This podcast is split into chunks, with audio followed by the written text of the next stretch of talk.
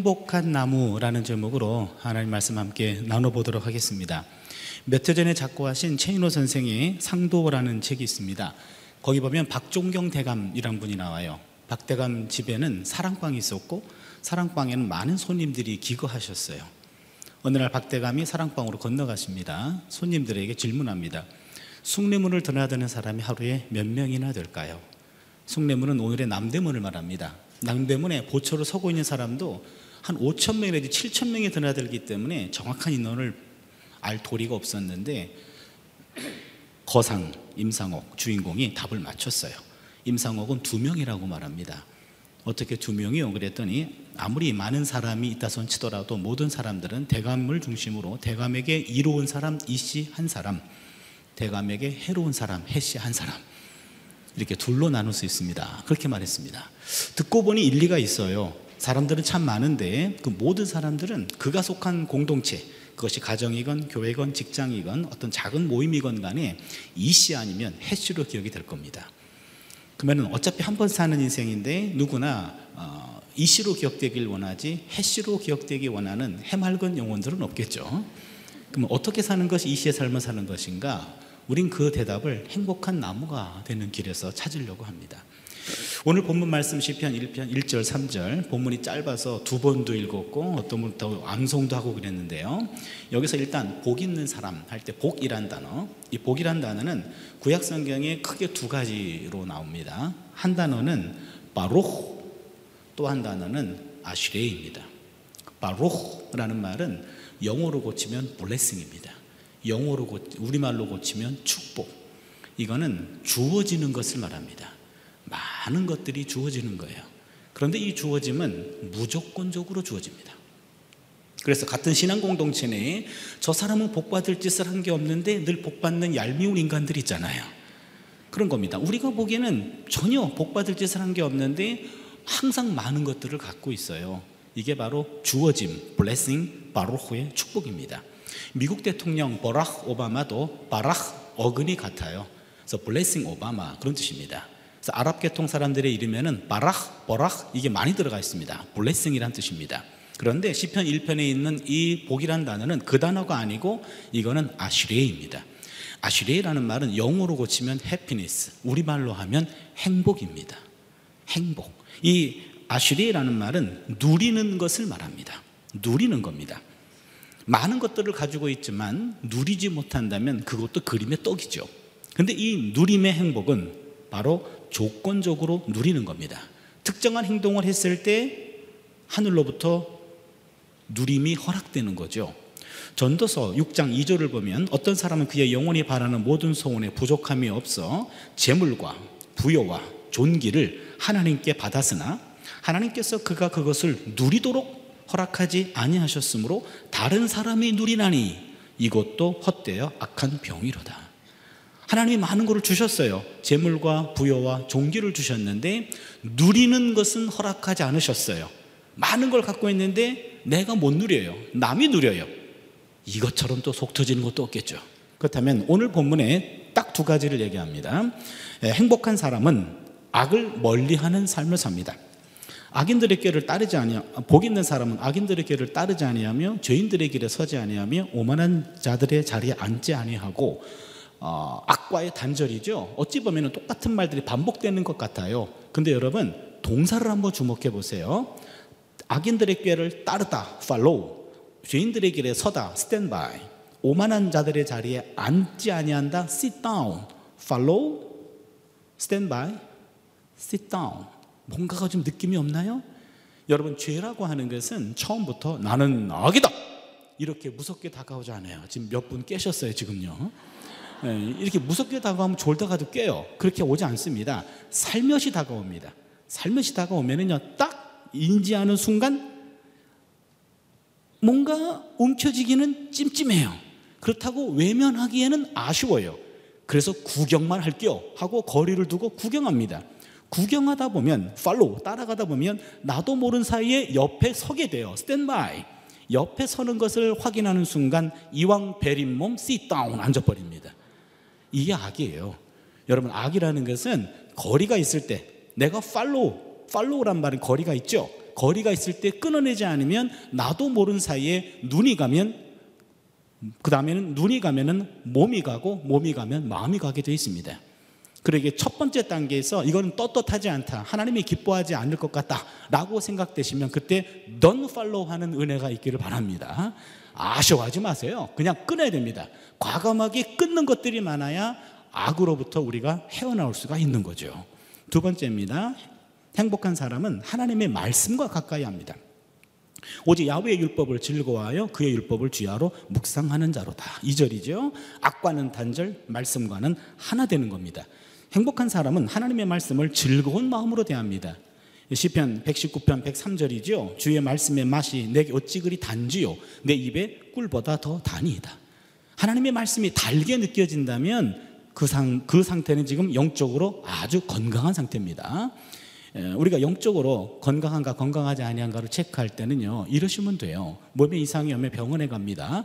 의사 선생님이 청진기를 갖다 대면 우리 몸에 어디에 문제가 있는지 찾아냅니다. 마찬가지로 내 몸의 건강 상태를 체크하려면 영적 청진기라고 할 수 있는 성경 말씀을 펴서 읽으시면 돼요.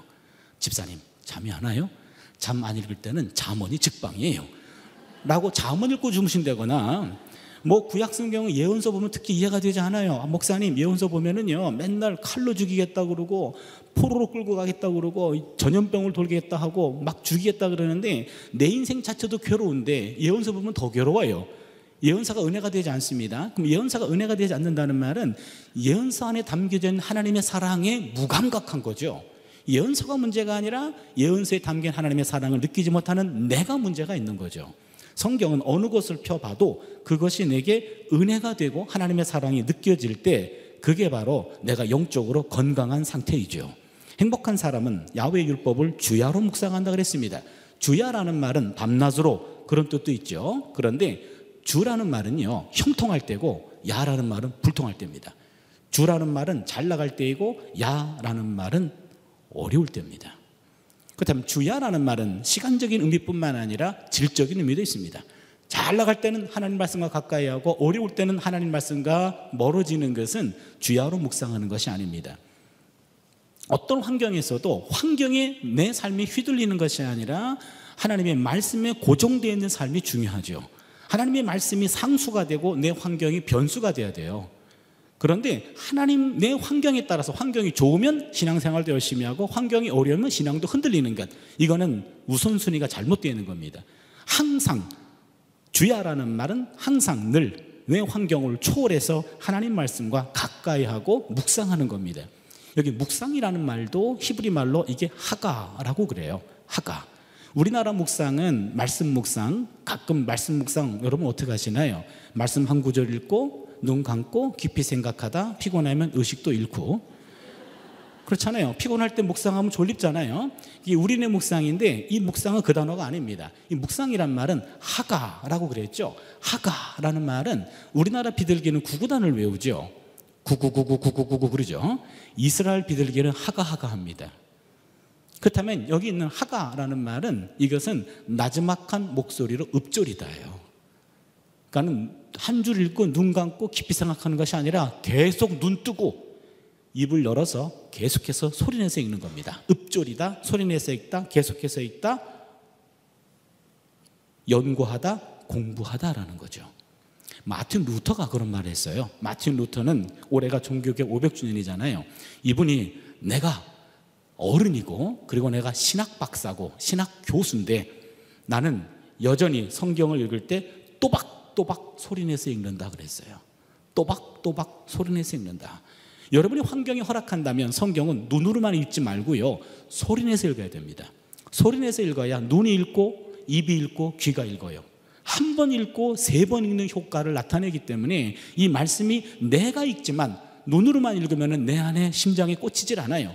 눈으로 읽고 입으로 읽고 귀로 읽을 때 말씀이 계속해서 하나님이 내게 말씀하시는 것 같은 말씀이 심장으로 꽂혀지고 심령에 도움을 주는 거죠. 그래서 시인들은 오늘 시인도 그랬고 많은 신학자들과 많은 영적 영적인 거장들은 하나님의 말씀을 소리내서 읽습니다.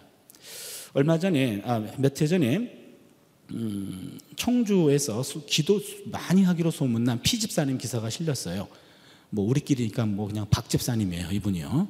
예, 나이가 40대신 분인데 모태신앙인입니다. 어머니는 권사님이고 남동생은 목사님이에요. 그런데 안타까 이분은 새벽 기도도 빠진 적이 없고 수요 예배, 뭐 금요 예배, 그 다음에 뭐 주일 예배 등 모든 예배, 셀이나 뭐 이런 구역 예배도 빠진 적이 없는 아주 열심히신 분이었어요. 많은 은사도 있었습니다. 그런데 안타깝게도 남편이 의처증을 앓게 되었어요. 그 바람에 교회 출석이 금지당했습니다. 이분이 어느 날 꿈을 꿨는데 옥황상제를 만났대요. 그리고는 설악산, 지리산, 명산을 찾아다니면서 기도만 하다가 보살이 돼가지고 무당이 됐어요. 이게 기독교 신문에 실린 겁니다. 예수 모태 신앙인 예수 믿은 지 40년 만에 무당되다 여깁니다. 이분은 신유 은사도 있었고 방언 은사도 있었고요. 통변도 했고 예언도 했고 각종 은사가 많았습니다. 그런데 왜 이분이 엉뚱한 곳에 가 있나요? 이분이 말씀이 있는 곳을 차단당하자 그리고 기도만 하자 악한 영의 소리를 하나님의 목소리로 착각한 겁니다. 여러분 이렇게 말씀이 있는 자리에 오는 것 이거 인생 잘 사는 거예요. 여러분 내가 이 말씀이 때로는 은혜가 되지 않아서 조금 좋은다 할지라도 내 몸이 말씀을 들어요. 내 몸이 내 몸이 말씀이 많이 노출된 곳에 내 삶이 있다 보면 나도 모르는 사이에 콩나물에 여러분 물 주면 콩나물이 자라듯이 내 말씀 속에 내 심령에 꽂혀서 내가 말씀 앞에 바로 세워지게 되는 거죠. 나도 모르는 사이에 말씀이 익숙해지는 거고 말씀의 주파수가 맞춰지는 거예요. 이분은 말씀의 주파수를 못 맞춘 겁니다. 잘못 맞췄어요. 악한 영의 소리를 잘못 들은 겁니다. 여러분 사우정을 아시죠? 잘 못 듣는 친구요. 어느 날 사우정이 학교를 갔어요. 선생님이 교실을 들어왔는데 교실이 너무 지저분해. 화가 나셨습니다. 주번 나와 그랬습니다. 사오정이 나갔습니다. 너는 주번이면 일찍 와가지고 교실을 청소해야지 이게 뭐야? 라고 엄청나게 혼나고 매를 맞고 있는데 누군가가 늦지막하게 들어오네요. 넌 뭐니? 주번인데요. 넌 뭐니? 9번인데요. 그러니까 이 사오정이 9번인데 자기를 주번으로 착각해가지고 잘못 듣고 나가서 봉변당하고 있는 거예요. 여러분 남이 들어야 될 소리를 자기가 들으면 그것도 봉변당해요. 제대로 된 목소리였는데 주파수가 안 맞춰져 있었기 때문에 잘못 맞춰져 있어서 남의 이야기를 내 이야기로 착각하면 이런 일이 됩니다. 하나님의 말씀이 늘 나를 보호하면 하나님과 주파수를 맞추게 되고 하나님의 소리를 제대로 듣게 될 줄로 믿습니다. 이러한 사람들은 3절에 시냇가에 심겨진 나무가 됩니다. 그는 시냇가에 심은 나무가 철을 따라 열매를 맺으며 그 잎사귀가 마르지 아니함 같으니 그가 하는 모든 일이 다 형통하리로다. 여기 보니까 나무가 된대요. 구약 성경에서 나무는 의인을 상징합니다. 시편 92편 12절로 13절을 보면 의인은 종려나무 같이 번성하며 레바논의 백향목 같이 성장하리로다. 이는 야훼의 집에 심겨졌으며 우리 하나님의 뜰 안에 번성하리로다. 그러니까 성경에서 나무는 의인을 가르쳐요.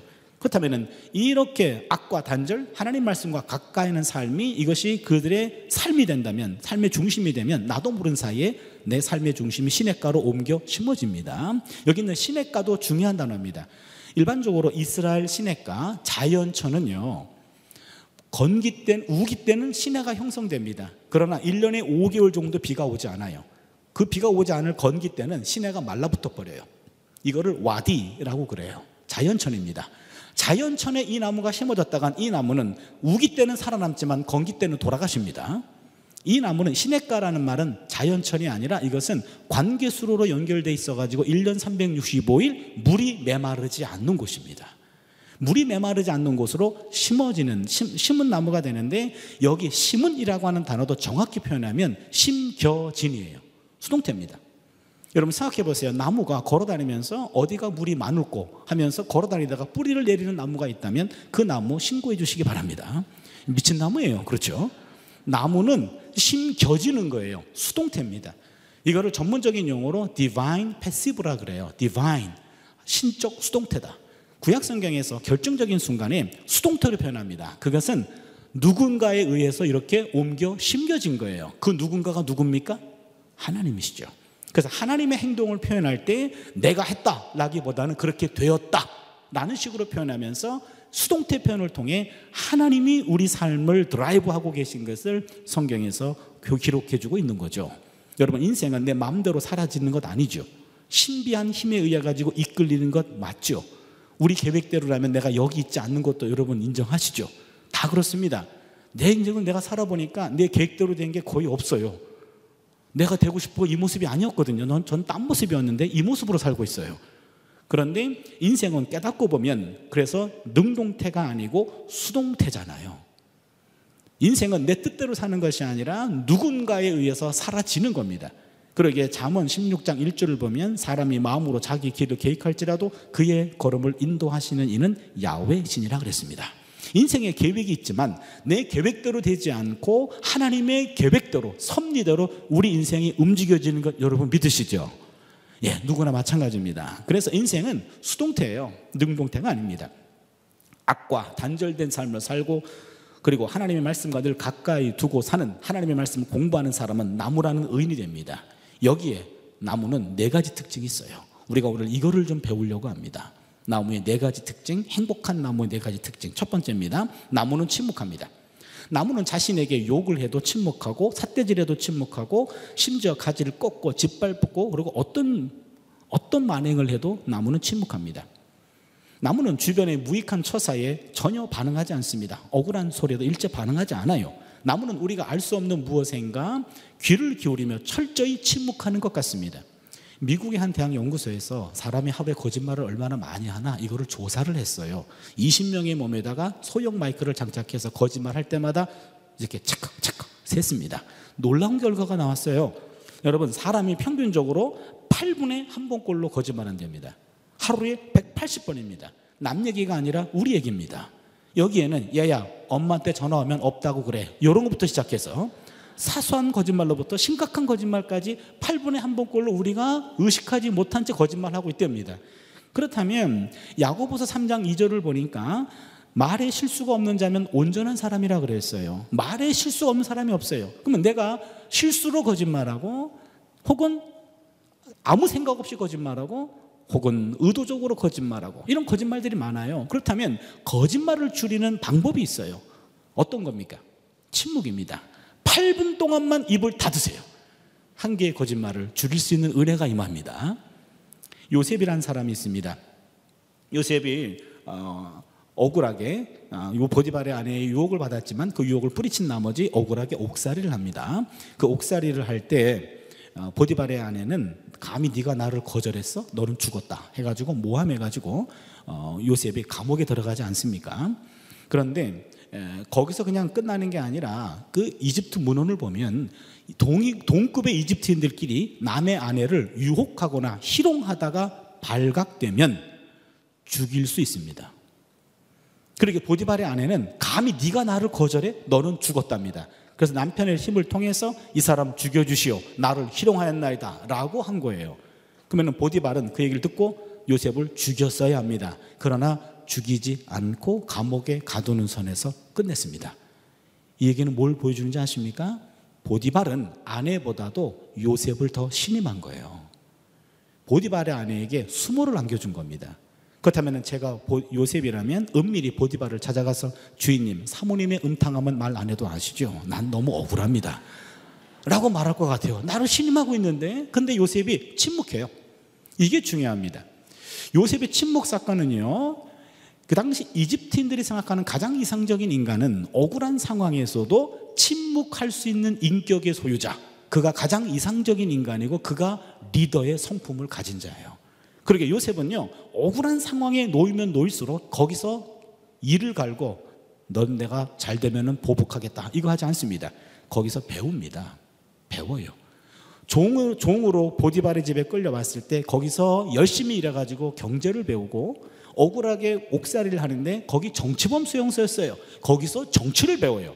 결국에 그의 억울한 그 자리는 그에게 있어서 배움의 학교였고 그걸 통해서 나중에 총리가 되는 거죠. 아무튼 요셉은 침묵했습니다.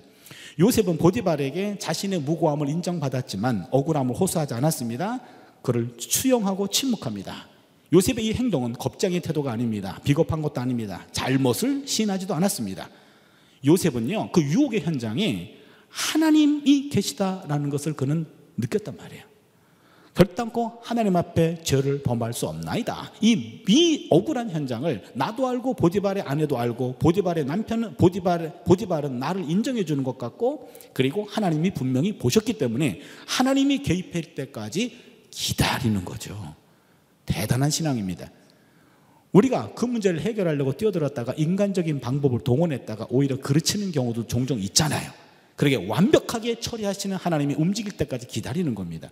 어떤 사람이 얼음 공장에서 열심히 톱밥 위에서 일을 하다가 손목 시계를 떨어뜨렸어요. 그걸 찾으려고 여기저기를 파헤쳤지만 못 찾았습니다. 점심 식사가 돼 시간이 돼가지고 식사하러 갔어요. 돌아왔습니다. 동네 꼬마 녀석이 손목 시계를 손에 들고 있어요. 아니 그분이 야 너가 어떻게 찾았냐 그랬습니다. 근데 꼬마가 하는 말이 그냥 톱밥 위에 가만히 앉아 있었더니 치칵 치칵 소리가 들리길래 손을 집어넣었더니 이게 나오던데요 그런 거예요. 그럼 그 주인은 왜 못 찾았나요? 이거 어디 갔지? 어디 갔지? 어디 갔지? 하면서 지 소리가 너무 커서 못 들었던 거예요. 그 손목시계는 끊임없이 내가 여기 있다. 체크, 체크, 체크. 끊임없이 사인을 날렸는데 그 주인이 지 소리가 너무 커서 못 들은 겁니다. 진정으로 들어야 될 참 소리는 침묵을 통하여 들려옵니다. 하나님의 임재 속으로 들어가는 패스워드는 침묵입니다. 침묵은 하나님께서 거하시는 성소입니다. 하나님께서는 모든 것들 가운데 계시지만 우리의 마음과 입술이 침묵하지 않는다면 우리는 결코 그분의 음성을 들을 수 없습니다. 가끔 아, 제 어머니가 제 학교 연구실로 전화하실 때가 있어요. 그러면 아, 어머니 무슨 일이세요? 그러면 아 있잖아. 그리고 뭔가 쫙 얘기하세요. 아 그래요?라고 뭔가 답변하려 그러면 끊어요. 그러니까 본인 얘기만 하고 끊는 거예요. 그러면 주일날 교회 가서 어머니 그때 그 전화하셨잖아요. 했지. 근데 맨날 왜 어머니는 본인 얘기만 하고 왜 끊으세요? 그러면은 아 나는 차 박사가 바쁠까봐 그렇지. 아무리 바빠도 여러분 전화가 통보입니까? 대화지. 그렇잖아요. 아니, 내 얘기를 들으셔야지. 여러분, 근데 우리가 지금 그렇게 하나님하고 교제하는 거 여러분 혹시 아시나요? 기도는 소통이죠. 그렇죠? 기도는 일방적으로 내 이야기하고 끊어버리는 것 아니죠. 우리가 기도할 때요, 많이 놓치는 부분들이 있어요. 우리가 뭐 통성 기도하건 조용히 기도하건 기도한 다음에 예수님 이름으로 기도합니다. 라고 끊기 전에 먼저 하나님이 내게 무슨 말씀하시는지 좀 기다려 보세요. 하나님이 진지하게 기도를 들으시고 아 그러니? 라고 뭔가 답변하시려 그러면 예수님 이름으로 기도합니다. 다 끊어요. 아 내가 할 말이 있다니까 아, 내일 또 그러 간단 말이에요. 이런 식으로 일방적으로 하나님께 통보만 했지 하나님의 얘기를 들어보셨나요? 적어도 1, 2분 정도 예수님 이름으로 기도합니다. 라고 기도를 끊기 전에 침묵 기도 순서를 가져야 돼요. 내 소리를 완전 죽이는 겁니다. 내 소리를 죽이고 그분이 어떤 반응을 보이시는지 어떤 민감한 분에게는 음성이 들려올 수도 있겠죠. 어떤 경우는 말씀이 떠오를 수도 있겠죠. 어느 경우는 영상이 떠오를 수 있어요. 어느 경우는 하나의 단어가 떠오를 수 있습니다. 내가 인식, 내가 내 말이 아닌 주어지는 그 뭔가의 이미지가 있단 말이에요. 그 이미지를 통해서 하나님이 역사하시는 그것을 우리가 경험할 수 있기를 바랍니다. 그거는 내 마음의 소리도 죽여야 되고 내 모든 소리가 완전히 죽어야 그분의 음성이 크게 들려올 줄로 믿습니다. 침묵해야 하나님의 음성을 들을 수 있습니다. 하나님의 때가 이를 때까지 침묵으로 인내할 수 있는 삶이 되시기를 바랍니다. 두 번째입니다. 나무는 성장합니다. 나무는요, 오늘 보는 나무나 내일 보는 나무나 얘는 말도 없고 뭐 하는지 모르겠어요. 근데 나무 바쁜 거 아시죠? 여러분 나무요 뿌리를 깊이 깊이 내려가지고 사람들이 봐주건 봐주지 않건 끊임없이 땅 파고 있어요. 수분과 영양분들을 흡수하려고 그래요. 나무 잎 열심히 움직이는 거 아십니까? 내 눈에 보이지 않는다고 일 안 하는 거 아니에요? 햇볕의 움직임을 따라 계속 잎의 위치를 변동합니다. 위치를 바꿔가면서 한 뼘의 햇볕도 놓치지 않으려고 끊임없이 움직이며 일을 하는 게 바로 나무예요. 밤에 우리 쉬잖아요. 나무는 밤에 쉬지도 않아요. 대기 속에 흐르는 기체 중에 이산화탄소를 끊임없이 흡수하고 산소를 끊임없이 뿜어냅니다. 그렇다면 나무는요, 일하고 있어요. 나무는 낮에 받았던 햇볕과 물과 그리고 이산화탄소를 섞으면서 탄소 동화 작용을 하고 있습니다. 끊임없이 일하고 있기 때문에 나무가 바빠요. 바쁘셔서 웬만한 인간들이 와도 말 대답 안 해주는 거예요. 여러분 나무한테 말 걸었다가 무시당한 분들은요 나무보다 할 일이 없는 분들이에요. 나무가 너무 바쁜 나머지 나 너 같은 하찮은 사람과 내가 말 섞을 시간이 없다 그런 겁니다. 나무는 끊임없이 일하고 있습니다. 성장하고 있어요. 생명체는 끊임없이 성장합니다. 누가복음 2장 52절을 보니까 예수는 지혜와 그 키가 자라가며 하나님과 사람에게 더욱 사랑스러워 가시더라 그랬습니다. 지혜가 자랐죠? 지적 성장입니다. 키가 자랐죠? 육체적인 성장입니다. 하나님께 사랑스러워 갔죠? 신앙적인 성장이죠. 사람들에게 사랑스러워 갔죠? 사회적인 성장입니다. 예수님께서는 입체적으로 골고루 성장하셨어요. 지적으로도 육체적으로도 신앙적으로도 사회적으로도 골고루 성장해야 하나님께 사랑받을 수 있고 사람들에게 사랑받을 수 있습니다. 어느 한쪽만 성장하게 되면 기현상이에요. 신앙만 성장하고 사회적 성장이 멈추면 그 사람의 맹신이 될 확률이 높아요. 사회적으로만 성장하고 신앙이 없으면 영적 공허감에 빠지게 되는 거죠. 골고루 성장해야 됩니다. 고린도후서 4장 16절을 보니까 우리의 겉사람은 낡아지나 속사람은 날로 새로워집니다 그랬어요. 여러분 우리 속 사람이 날로 새로워지기 위해서는 성장해야 됩니다. 여러분 외모와 인상은 다른 거 아시죠? 외모는 본인 책임이 아니고 부모 책임이죠. 그렇죠? 이분하고 이분하고 만나고 이딴 거 하나 만들었어요. 그러니까 외모는 내 책임이 아니에요. 부모 책임이지. 그런데 인상은 본인 책임인 거 아십니까? 여러분 인상은 나이가 40이 넘으신 분들은 그때부터 외모보다 더 중요한 게 인상이에요. 링컨이 그런 얘기했답니다. 나이 마흔이 되면 자기 얼굴에 책임을 져야 한다. 그 사람의 기본적인 성정과 감정들이 쌓여서 마흔이 되면 얼굴에 고스란히 드러난다는 거예요. 화가 많고 부정적인 사람의 인상은 인상과 평소에 잘 웃고 삶이 긍정적인 사람의 인상은 달라요. 그래서 여러분 인상은 내가 지나간 40년 이상 이렇게 살아왔습니다. 라는 인생의 성적표입니다. 그래서 여러분 예수 믿고 구원받은 백성으로서 천국 백성으로서 표정이 인상이 조금 더 밝았으면 좋겠어요. 권사님 얼굴 보면 꼭 우리 시어머니 얼굴 보는 것 같아. 이러시면 안 된단 말이에요. 장로님 얼굴 보면 작년에 돌아가신 우리 친정 아빠 얼굴이 생각이 나서 가끔은 목사님 설교보다 먼 발치에서 장로님 얼굴 한 번 더 보려고 교회 나와요. 이런 거 있잖아요. 근데 제가 온누리교회 올 때마다 느끼는 건데 제가 전국 교회를 많이 좀 돌아다니거든요. 근데 밝은 것 같아요. 온누리교 성도들이. 뭐 내가 여러분한테 아부할 이유 하나도 없어요. 근데 다른 교회에 비해서 많이 밝은 것 같아요. 그거는 참 좋은 것 같습니다. 여러분 밝게 사시고 그다음에 인상을 남들이 봤을 때 그냥 얼굴 보는 것만으로도 은혜가 되면 그게 얼마나 큰 은혜입니까?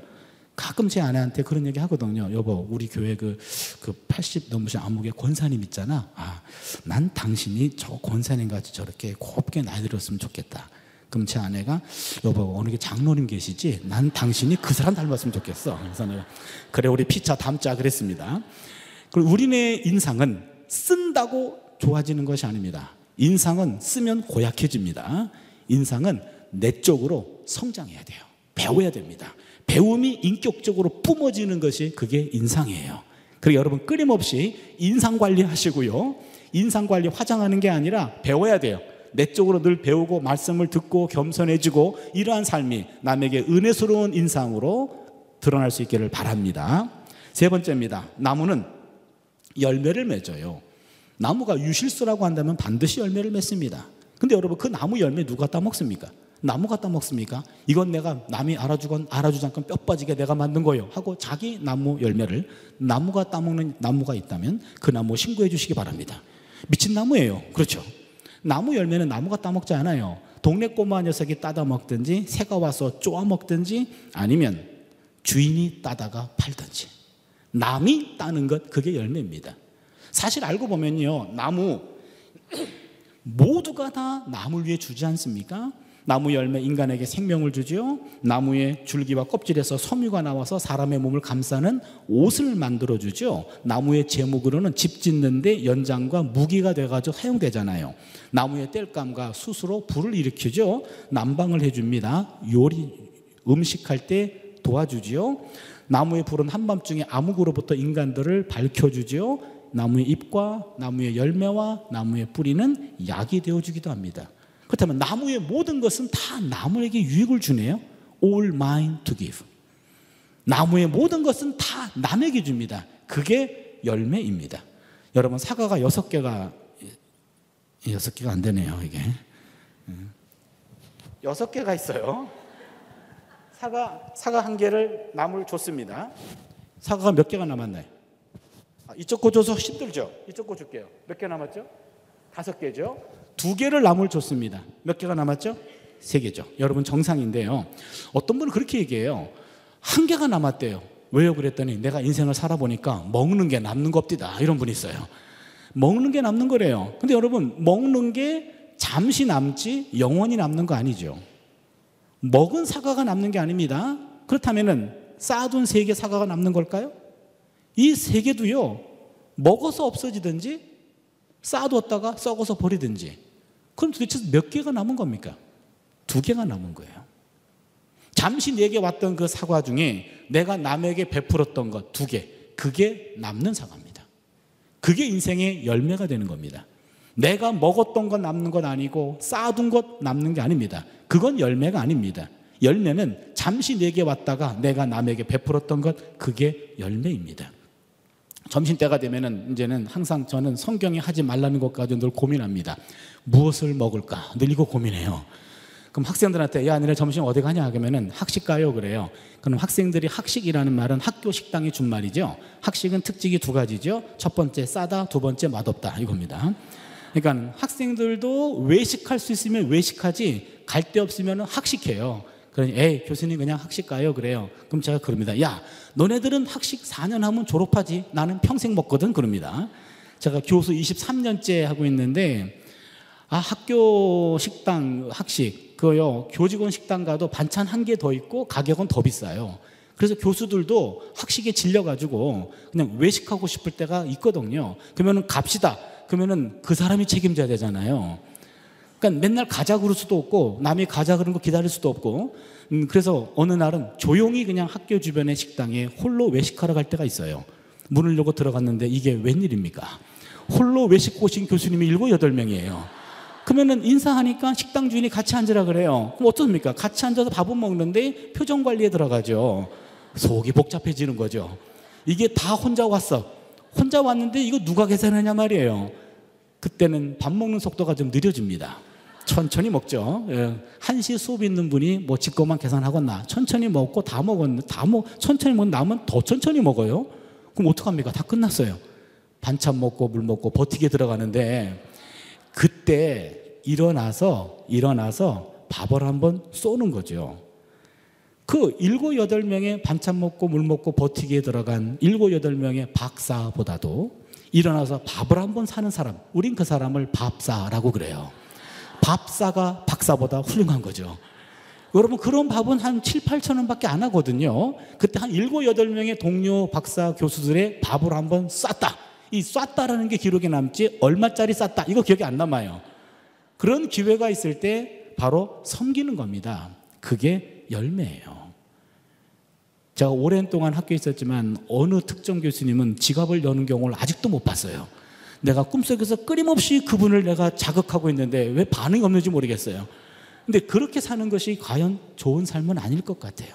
기회가 있을 때 남을 섬기는 것, 그게 열매입니다. 독일의 보네퍼라는 유명한 신학자가 계셨어요. 아, 이분이 1906년생인데 히틀러 시대 때에 활동했던 유명한 신학자이고 목회자예요. 아주 존경하는 분들이 많은데요. 어, 이분이 한 말이 있습니다. 이분이 예수를 가리켜 타자를 위한 존재 그렇게 정의하셨어요. 예수는 타자를 위한 존재였다. Being for others. 예수는 철저히 섬기러 오셨고 타자를 섬 타자를 세워주려고 왔다. 타자를 위한 존재였다. 그렇게 교회는 어떤 것인가? 교회는 타자를 위한 집단이다. 그렇게 얘기했습니다. 여러분 교회라는 공동체 세상에 있는 공동체와 다릅니다. 세상에 있는 모임들은요, 회원들끼리 시간을 모아요. 그 다음에 물질을 모아요. 몸을 모아요. 여기서 모아진 재화를 가지고 회원들의 이익을 도모합니다. 그러나 교회는 그렇지 않습니다. 교회는 물질을 모아요. 시간을 모아요. 몸을 모아요. 여기서 모아진 재화를 가지고 교회 다니지 않는 사람들을 어떻게 도와줄 것인가. 이거를 궁리하는 게 교회죠. 교회는 우리만을 위해 존재하지 않습니다. 우리네 삶이 나만을 위해 존재할 때 큰 의미 없듯이 내가 예수를 따라 타자를 위한 삶을 살아갈 때 예수의 제자이듯이 예수의 제자들이 모인 공동체는 바로 다른 공동체, 우리 교인이 아닌 바깥쪽에 그들을 어떻게 섬길 것인가? 그거를 섬기는, 그거를 몸소 실천하는 것. 그것이 우리 교회의 역할이고 우리의 삶이 아닐까요? 예수님께서 입만 무성한 무화과나무 옆을 지나가신 적이 있어요. 시장하셨습니다. 잎이 무성했습니다. 그러면은 많은 열매가 있을 줄 알았어요. 근데 열매가 없었어요. 저주받죠. 이 잎은 무성했다. 열심히 살았다는 겁니다. 저는 이 잎이 무성한 무화과나무 모습에서 제 모습을 봐요. 나름대로 열심히 살아갑니다. 바빠요. 그런데 바삐 살았지만 열매가 없다면 열매가 없다면 무익한 인생이 되는 것 아닌가? 여러분 요즘 현대인들 다 바쁘잖아요. 대학교 1, 2학년 애들이요. 얘네들이요. 엄청 바빠요. 1학년 입시 지옥으로부터 탈출. 그래가지고 그동안 못 놀았던 거 보상 심리가 발동했는지 논이라고 바빠요. 미팅하고 뭐 아무튼 이것저것 공부 빼고 바빠요. 이 친구들은요. 대학교 2년 대이병이라 그러죠. 대학교 2학년 되면은 자기 전공 문제를 놓고 고민이 시작됩니다. 내가 이러려고 대학 왔나 그런 거예요. 과연 이 전공이 내 맞는 전공인가? 우리 집에도 막내가 대학교 2학년인데 드디어 이거 시작해가지고 어, 폭탄 선언을 했어요. 공부를 다시 하겠다는 거예요. 예, 그래서 뭐 어떡합니까? 예, 하겠다는데. 근데 대학교 2학년 됐을 때 이런 고민들이 있어요. 전공에 대한 고민이 있죠. 군대 갔다 옵니다. 대학교 3학년 되면 애들이 바뀌어요. 이제는 뭔가 목표가 생깁니다. 그래서 대학원 입시를 위해서 바쁘든지 아니면 취직을 위해서 바쁘든지 3, 4년 바빠요.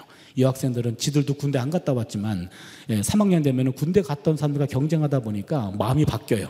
그래가지고 철없던 마음에서 바뀌어서 2학년과 3학년의 마음의 자세가 달라요. 그래서 1, 2학년들 화장법하고 3, 4학년 화장법이 달라요. 내가 딱 보면 너 3학년이지? 예, 어떻게 아셨어요? 그래요. 보면 알아요. 우리나라 중딩, 고딩 학원 다니 중딩, 고딩 20대면 바쁘잖아요. 우리나라 초딩 학원 다니느라고 바쁘잖아요. 우리나라 원딩 유치원 다니느라고 바빠요. 애들 때문에 할아버지 할머니 덩달아 바빠요. 그러니 모든 세대가 다 바빠요 지금. 근데 바삐 사는데 과연 열매가 있냐 그 말이에요. 열심히 살아왔는데 이놈의 열매가 없다면은 그거는 입만 무성한 무화과 나무가 아닌가. 아무리 바삐 살아도 열매는 있어야 됩니다. 남에게 베풀고 그리고 남에게 내 쌓아둔 것이 아니라 남에게 베풀어준 그 열매로 인생이 평가받게 되는 겁니다. 마지막 네 번째입니다. 나무는 그늘이 되어줍니다. 나무는 한여름 떼약볕을 피해가는 그늘이 되어주고 안식처가 됩니다. 뜻밖의 소나기를 만난 사람이 잠시 쉼터가 되어주는 것이 나무지요. 여러분 구약 성경의 가장 지혜로운 왕 솔로몬입니다. 왕상 3장에서 솔로몬이 1천 번제를 드립니다. 기본 산당에서 1천 번제를 드리죠. 그 1천 번제는 1천 번제인 거 아시죠? 1천 번제가 아니라 번제가 태울 번자입니다. 1천 마리 완샷 태워드린 거예요. 그 바쁘신 솔로몬 씨께서 그 7km 되는 기본 산당까지 매일매일 가시면서 한 마리씩 드린 것이 아니라 1천 마리 완샷 태워드렸습니다. 오늘날 교회에서 1천 번제 헌금하는 교회들이 꽤 있어요. 그거는 1천 번제인데 1천 마리 한꺼번에 드리면 부담이 되니까 하루에 한 마리씩 드리세요. 라고 배려해서 재해석한 거고 솔로몬 씨께서는 1천 마리 완샷 끝냈어요. 하나님 기뻐하셨습니다. 내가 내게 뭘 해주기를 원하느냐? 솔로몬이 뭘 하나님께 요구했죠? 예, 옛날 성경은 지혜라고 나와요. 근데 여러분 왕상 3장 9절을 개역 개정으로 다시 읽어 보시면 듣는 마음이라고 나옵니다. 경청입니다. 경청. 그게 제대로 된 번역입니다. 솔로몬은 경청을 요구했습니다. 내가 왕이 되면 백성들의 이야기를 들어주는 왕이 되게 해주십시오. 내가 갖고 있는 권력을 가지고 이것을 휘두르는 것이 아니라 이 힘이 필요한 사람들에게 귀를 주고 그들의 이야기를 듣고 이것을 나누어서 그들의 아픔을 달래줄 수 있는 왕이 되게 해주십시오. 정답이었습니다. 여러분 세상은 자기 마음을 있는 그대로 관심 갖고 들어줄 사람을 찾습니다. 누군가가 내 목소리를 경청해주고 들어주고 공감해주고 내 존재를 인정해주고 내 가치를 알아주는 것을 원합니다. 그래서 성경은 듣기 전에 말하는 것은 어리석은 짓이다 라고 말합니다. 지식은 말하려 하지만 지혜는 들으려고 합니다. 여러분 이 말 멋있지 않나요? 이 멋있는 말은 제 말이 아닌 것도 아시겠죠?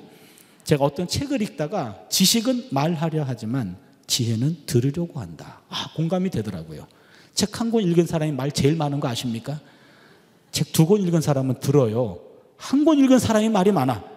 지식은 말하려 하지만 지혜는 들으려고 해요. 어떤 분을 처음 만났는데 이분은 말이 없으셔. 그냥 잘 들어.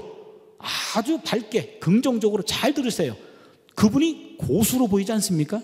근데 어느 날 그분이 말하는 순간 고수가 아닌 게 탄로나잖아요. 그래서요, 고수는 듣는 사람이에요. 남의 이야기를 잘 들어주는 겁니다. 워런 버핏이라고 미국의 유명한 투자회사 회장님 계시죠? 어느 신문 기자가 예, 회장 버핏 회장에게 와가지고 인생의 성공이란 무엇입니까? 라고 물었습니다. 기자가 기대하는 대답은 인생의 성공이란 열심히 일해가지고 돈 많이 벌어서 좋은 일에 쓰는 것이 인생의 성공입니다. 그리 기대했는데 뜻밖의 대답이었어요. 인생의 성공이란 나이가 들면 들수록 내 주변에 젊은이들이 많아지는 것이 성공입니다. 그랬어요. 아, 저는 이게 공감이 되더라고요. 나이가 들면 들수록 내 주변에 젊은이들이 많아지는 게 성공이래요. 여러분 나이가 많이 들면요 젊은 사람 만나면 내 경험을 나누고 싶어 해요. 내가 자네만 했을 때 말이야 하면서 말이 많아집니다. 그런데 그 젊은 사람은 그 나이 분들에게 오셔가지고 그분 얘기 들어주려고 온 것이 아니라 답답한 내 얘기를 좀 들어달라고 온 거예요. 들어달라고 왔는데 듣지는 않고 자기 말만 많아요. 그래서 여러분 나이가 드신 분들은요, 나이가 젊은 사람 만나면 입은 잠그고 지갑만 열라고 그랬어요. 그런데 지갑은 집에 두고 나와. 그리고 입만 가지고 와.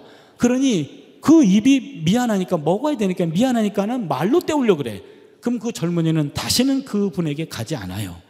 그러게 젊은 사람 만나면 입은 잠궈야 돼요. 들어줘야 됩니다. 그리고 열 거는 입이 아니라 지갑이에요. 그걸 통해서 그 젊은이의 이야기를 들어주고 힘이 되어주는 그분. 그게 바로 어른이죠. 여러분, 인생은요, 태어나면 영아라고 불리고, 유아라고 불리고, 청소년, 청년, 장년, 이렇게 불립니다. 여기까지는 똑같아요. 어느 대학을 들어가건 청년이에요. 어떤 기업을 들어가건 중기업, 뭐 소기업, 뭐 대기업, 어느 기업을 들어가건 그냥 장년입니다. 그런데 인생의 맨 마지막에 호칭이 바뀌어요, 여러분. 맨 마지막에 모든 사람들은요, 노인 아니면 어른으로 호칭이 바뀝니다. 노인의 길이 있고 어른의 길이 있습니다. 여러분, 노인은 그저 늙은 사람입니다. 어른은 존경받는 사람입니다. 노인은 자기 고집이 많은 사람이에요. 어른은 상대를 이해하려고 노력합니다. 노인은 상대를 지배하려고 합니다. 어른은 상대를 배려하려고 합니다. 노인은 늘 받기만 좋아해요. 그러나 어른은 상대에게 베풀어 주기를 더 좋아합니다. 노인은 이제 난 더 이상 배울 것이 없어. 본인이 최고인 양 생각합니다. 그러나 어른은 항상 배워야 한다고 생각해요. 한 가정에 부모님이 계신데 그 부모님이 나이가 들면 들수록 점점 노인이 돼. 그러면 그 자녀들은 점점 괴로워진다는 말 들어보셨나요? 부모님에게 뭔가 갖다 드렸더니 야 아무개 권사들은 더 비싼 거 갖다 주더라. 야 요따우 얘기하셔. 본인만 하셔. 그렇게 되면 자녀들이 서로 괴로워지고 힘들어진다는 거예요. 여러분 나이가 들어 노인된 분들은요 나이가 들어 노인된 것이 아니라 늘 자기중심적이고 남에게 베풀 줄 몰랐기 때문에 나이가 들어서 자연히 노인이 된 거예요. 나이가 들어 어른 된 분들은요 나이가 들어 어른 된 게 아니에요 젊었을 때부터 남을 베풀고 남을 섬기고 남을 배려하는 것이 습관이 되다 보니까 나이가 들어서 어른이 된 거예요.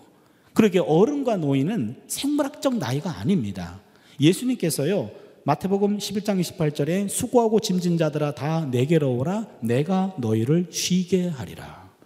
30세 청년 예수께서는 많은 사람들에게 어른이셨어요. 나이가 중요하지 않습니다. 내가 있는 그 자리에서 남이 나에게 나를 통해 쉼을 얻을 수 있다면 내가 안식처가 되어주고 쉼터가 되어줄 수 있다면 그게 바로 어른이에요. 나무는 쉼터가 되어주고 그늘이 되어주고 안식처가 되어주는 어른의 역할을 하고 있습니다. 오늘 말씀을 정리할게요. 해씨가 아니라 이씨의 삶을 사는 삶. 그것은 첫 번째는 악과 단절된 삶을 살고 두 번째는 하나님의 말씀과 가까이 하는 삶. 아주 간단합니다. 우리네 인생이 복잡한 거 아니에요.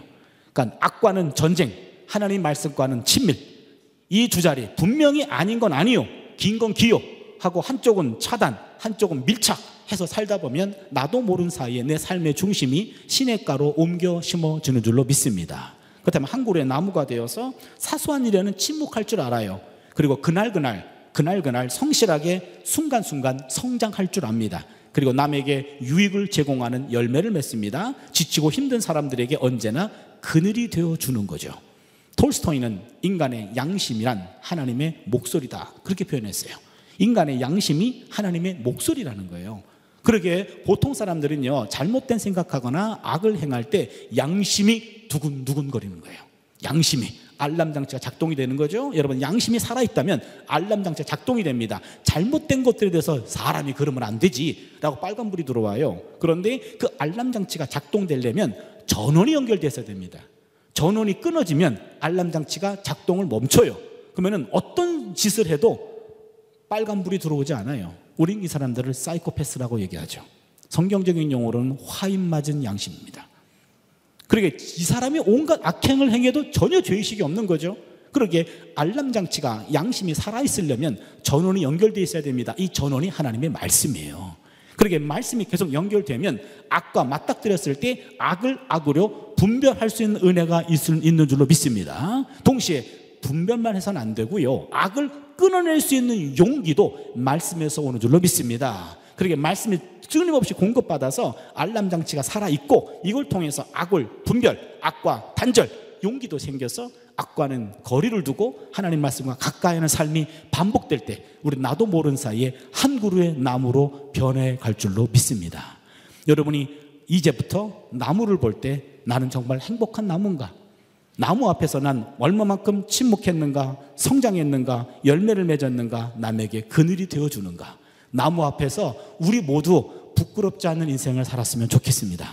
여러분이 한 분한 한 분이 한 그루의 나무로 우뚝 서, 서 주시기를 바랍니다. 그럼 여기에 수백 그루의 나무가 있네요.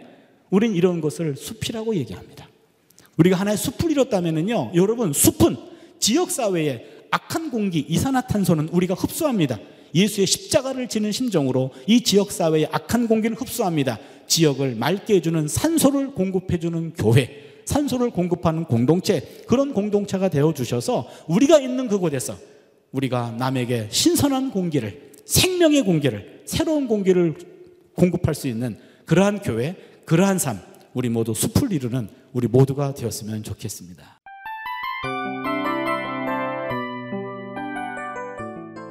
이 프로그램은 청취자 여러분의 소중한 후원으로 제작됩니다.